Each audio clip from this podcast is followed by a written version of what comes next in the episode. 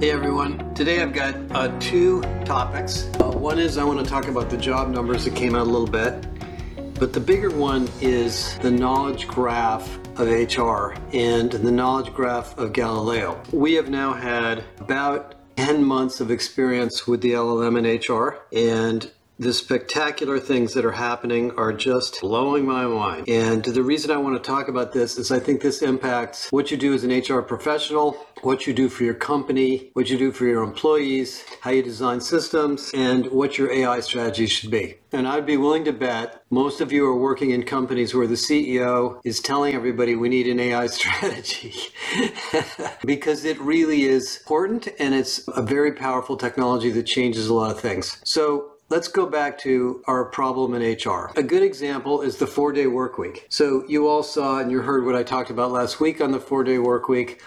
Let's suppose you read this article that says that Lamborghini has implemented a four day work week in their manufacturing plants, which they have, and your employees read it and some bunch of people say hey we should do that around here and you're maybe the head of hr or the chro or you're running hr for a plant and you say okay let me look into it. And you start to explore what's going on. And I'm just using this as one example. I'll give you another example in a minute. And you say, all right, well, let's see. Was that a benefit they gave to employees to work fewer hours? Was it a redesign of the plant? Was it a job sharing program? Was it a productivity improvement initiative they did? Did people work 10 hours for four days? Did they work eight hours for four days and make less money? Did they make eight hours for four days and make the same amount of money? What days did they work? How do they deal with scheduling? And you, you know, you go through this mind thing where you start to figure out what are all the questions I need to ask to understand how to do this. And by the way, they're in manufacturing and maybe you're in retail or service and so you're not sure if the even the use cases are the same. This is the job we're in. The job we're in in HR is to design and implement various solutions, some strategic, some tactical, to help our company operate more effectively and help our employees engage and deliver and feel good about their work in a new and exciting way. And so, in many ways, we are dealing with a sort of science of HR that has many, many pools of knowledge. And I call that the knowledge graph of HR. And let me tell you about the knowledge graph of HR because this is what we're building in Galileo. By the way, second example, yesterday I had an hour or so with a big company trying to build a skills and internal mobility strategy. Big company, many, many different business units. They happen to be in the media and entertainment industry. And they're asking me questions like, well, if we bring in an AI based dynamic organization platform to sit in the middle of our ERP, what are the things we need to do to redesign our job architecture? So I took a deep breath and I said, well, there's about five things. You need to look at the levels because if there's too many levels, it'll prevent people from moving around and they won't they won't have the opportunities to do other things in the company because of the levels. You have, need to look at the job titles and the job descriptions. Are they understandable? Are they consistent? Are they not duplicated? Do they make make sense to somebody who's looking for internal job that in a way that they will understand what the role is. Sometimes they do, and sometimes they don't. I'll tell you, this is a big problem in healthcare, where a lot of the jobs, you know, say thing like say things like nurse, and they have a million different definitions of different kinds of nurses. I said the third thing is the skills and competencies. Some of the jobs in your company, the skills can be what I call professional skills, which means they can be inferred. Others are rigorous operational skills where you're not going to be able to take this job or this project or this opportunity unless you absolutely know how to run this machine or operate this part of the company or this use this particular tool. So there's this issue of what skills matter. And then I said the next issue in the job architecture is where are you trying to go? Are you redesigning the job architecture to promote mobility are you redesigning the job architecture to promote depth? Are you redesigning the job architecture to drive change or integration and save money? There's a bunch of business reasons why we improve mobility or drive skills based talent strategies. And if you don't have some idea what you're trying to accomplish, you're going to have to make a lot of decisions that are going to be hard to make. and you can't boil the ocean. And the, the other thing I said to them is there's going to be parts of the company that you maybe don't want to spend too much time on because they're not really that important at this point. But all of them will be affected by the job architecture and this move to this skills based, AI driven technology platform approach to job sharing, mobility, gig work, new forms of careers, and so forth. And I told them, this is a big deal. It's going to take time, it's going to take years, and it's going to really change the company in a positive way. So having these decisions factored in around these business issues really matters. So, you know, and then there's the question of what technology to use, what platform, what vendor, what industries do these vendors focus on, and so forth. So, what I'm getting at is in both of these situations, and there's millions more, we've got to figure out, you know, what is the design criteria for the thing we're trying to do? What is the implementation process or set of decisions we need to make around the company to implement this well? What are the tools, vendors, technologies that are going to play? Who can I use as examples in my industry or peripheral industries that I can learn from? What benchmarks do I need to know about how much to spend, how much this should cost? And what are the industry specific issues that I'm going to run into that are very, very important in my industry that maybe my vendors or my consultants or my case studies and examples don't tell me. And virtually everything you do as a designer or a consultant or an advisor in HR or a business partner or, or even as a recruiter involves this process of figuring out through these um, what I call knowledge graph or pools of information what we're going to do next. Well, that's what we're doing in Galileo. I mean, we, we, you know, I've done this now for 25 years as an analyst and a researcher, and we've done ex- extremely well with it. Now that we put it in Galileo, it's amazingly accessible to everyone. And the deep pools of knowledge that we have to reflect on in HR include all of the best practices. And you guys know we've done thousands of best practices and we've scored them against maturity models and analyzed them by industry and company size. There's the technologies and tools. I mean, I think there's got to be 500 to 1,000 vendors that companies tend to use, but there's probably more like 5,000 vendors which one applies and what are the strengths and weaknesses of it. And by the way, what's going on in that company and will they apply to our company size and our industry and so forth. There's the examples, the case studies. We have more than 500 case studies in our library, and they're very valuable because you see around corners what other companies ran into and how they innovated in a particular solution area. There's the benchmarks. Well, how much money should we be spending on this? We know it's going to take time should we pour a whole bunch of money into something big and take the risk that it might not work out? Or should we start small and iterate over time? And what should the budget be? And what do other companies spend in this area? There's all these benchmarks. There's also labor and economic data. If we're going to do a big initiative to hire engineers out of universities, how much are we going to have to pay? What universities should we go to? What cities, countries, locations are going to be the best for this job, this fit? There's all sorts of economic data and jobs data there. So, my point is that an expert, a professional HR person who's really good at their job and has done this for a long time, kind of knows a lot of these things in their mind. That's what an expert is. But when you start a new domain and you go into something you haven't done before, you don't really have all that and you're starting from scratch. And so the way we've got Galileo all tuned is it's really designed for three or four kinds of use cases. One is I'm getting started and I don't really know what to do and what's going on. Give me an overview, give me some case studies, give me some examples, tell me where I am in the maturity model. The second is I'm a designer. I'm, I'm designing a new onboarding program. I'm designing a leadership development program. I, I want some very specific examples and I want to know best practices and I want to know tools and I want to know vendors and I want to know what's worked and what's not worked for other companies. The third is I'm a business partner, I'm a consultant, I'm a talent advisor, and I'm dealing with a problem, a business problem. It's retention, it's turnover, it's errors, it's customer service, maybe it's low productivity, it's it's employees showing up for work late, et cetera. What do I need to know to address that issue in my more consultative solution? And then there's the audience of analysts and researchers who are saying, I'm responsible for putting together the plan for this stuff we're going to do.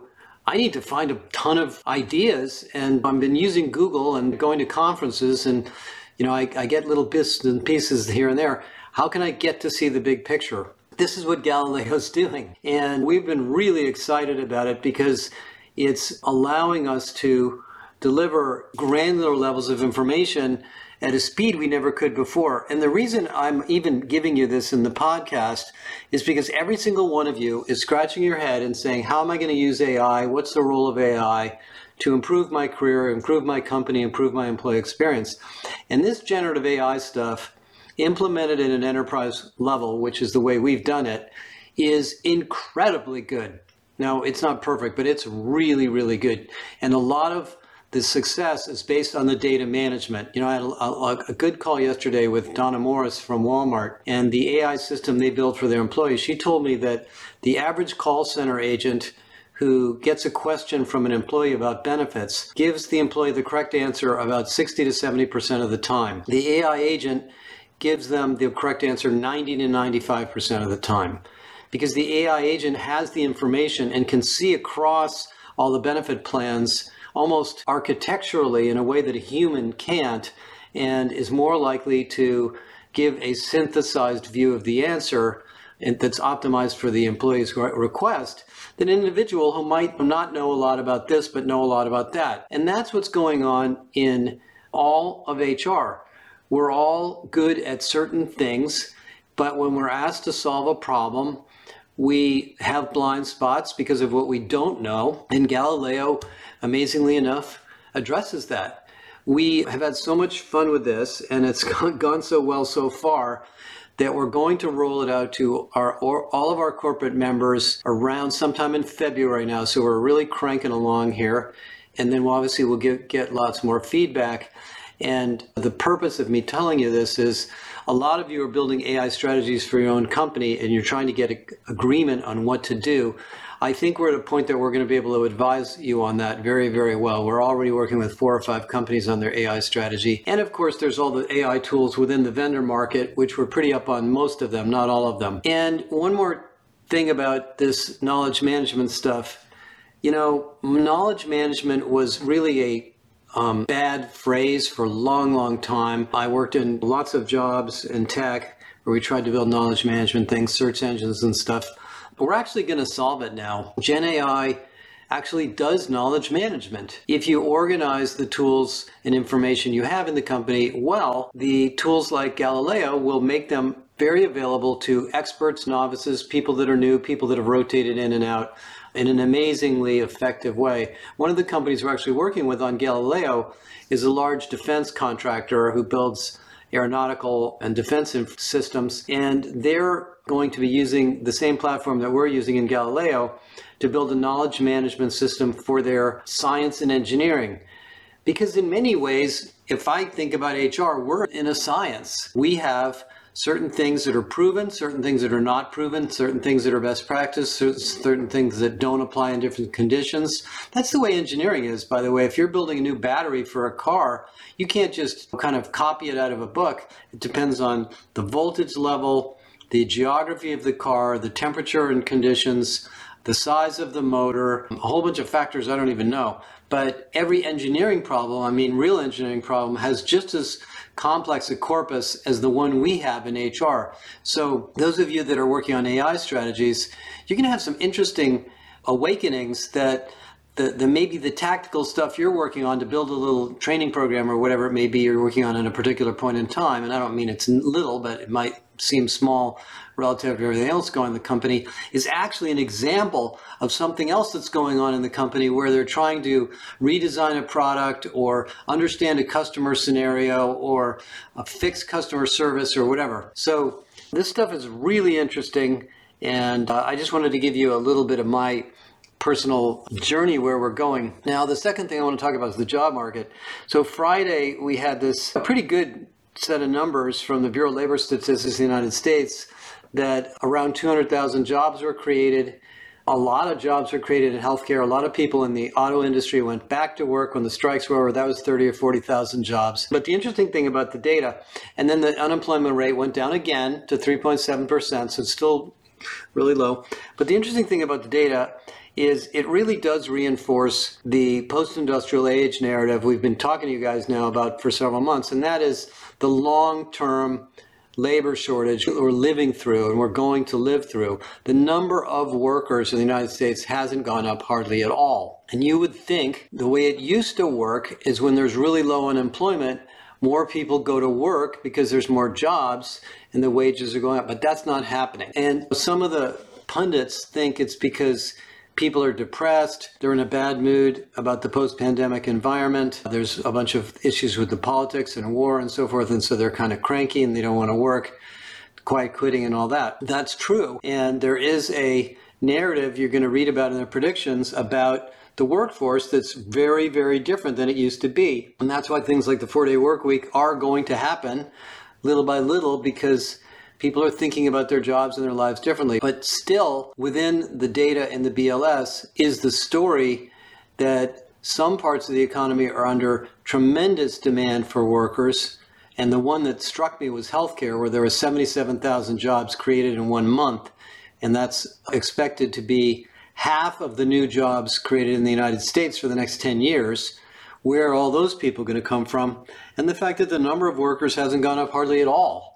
So I'm not going to, you know, tell everybody to go out there and have children, but I will tell you that as an HR person, get comfortable with planning for next year in a world where even if there is an economic slowdown, you're not going to be able to find a huge number of new people in the roles you're in. You're going to have to be more selective about hiring, more selective about internal development, more selective about internal mobility, and more selective about training and upskilling the people in the company now, and also building a strong culture so that people stay. Uh, I don't need to beat that one to death because you guys have heard this from me many, many times. You know, one more thing I will mention relative to the job market and this issue of, uh, of intelligence and AI.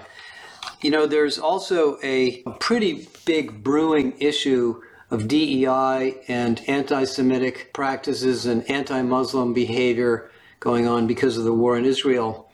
And a lot of this falls in the laps of the head of DEI. And I think there is a political movement in, in the United States, in the right, to eliminate DEI as an initiative, but I would argue the opposite. I would argue that DEI is even more important now. Whatever you call it, you can call it the Chief Inclusion Officer or Chief Belonging Officer, whatever you want to call it.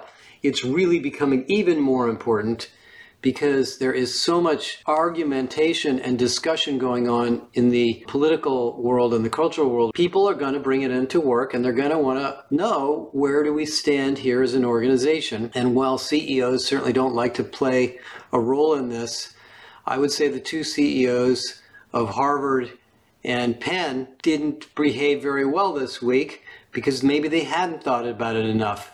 And one of the people in the company who is really good at thinking about these issues is the head of DEI. So I want to shout out a thank you and a great appreciation for the people that take those roles. They're very difficult roles.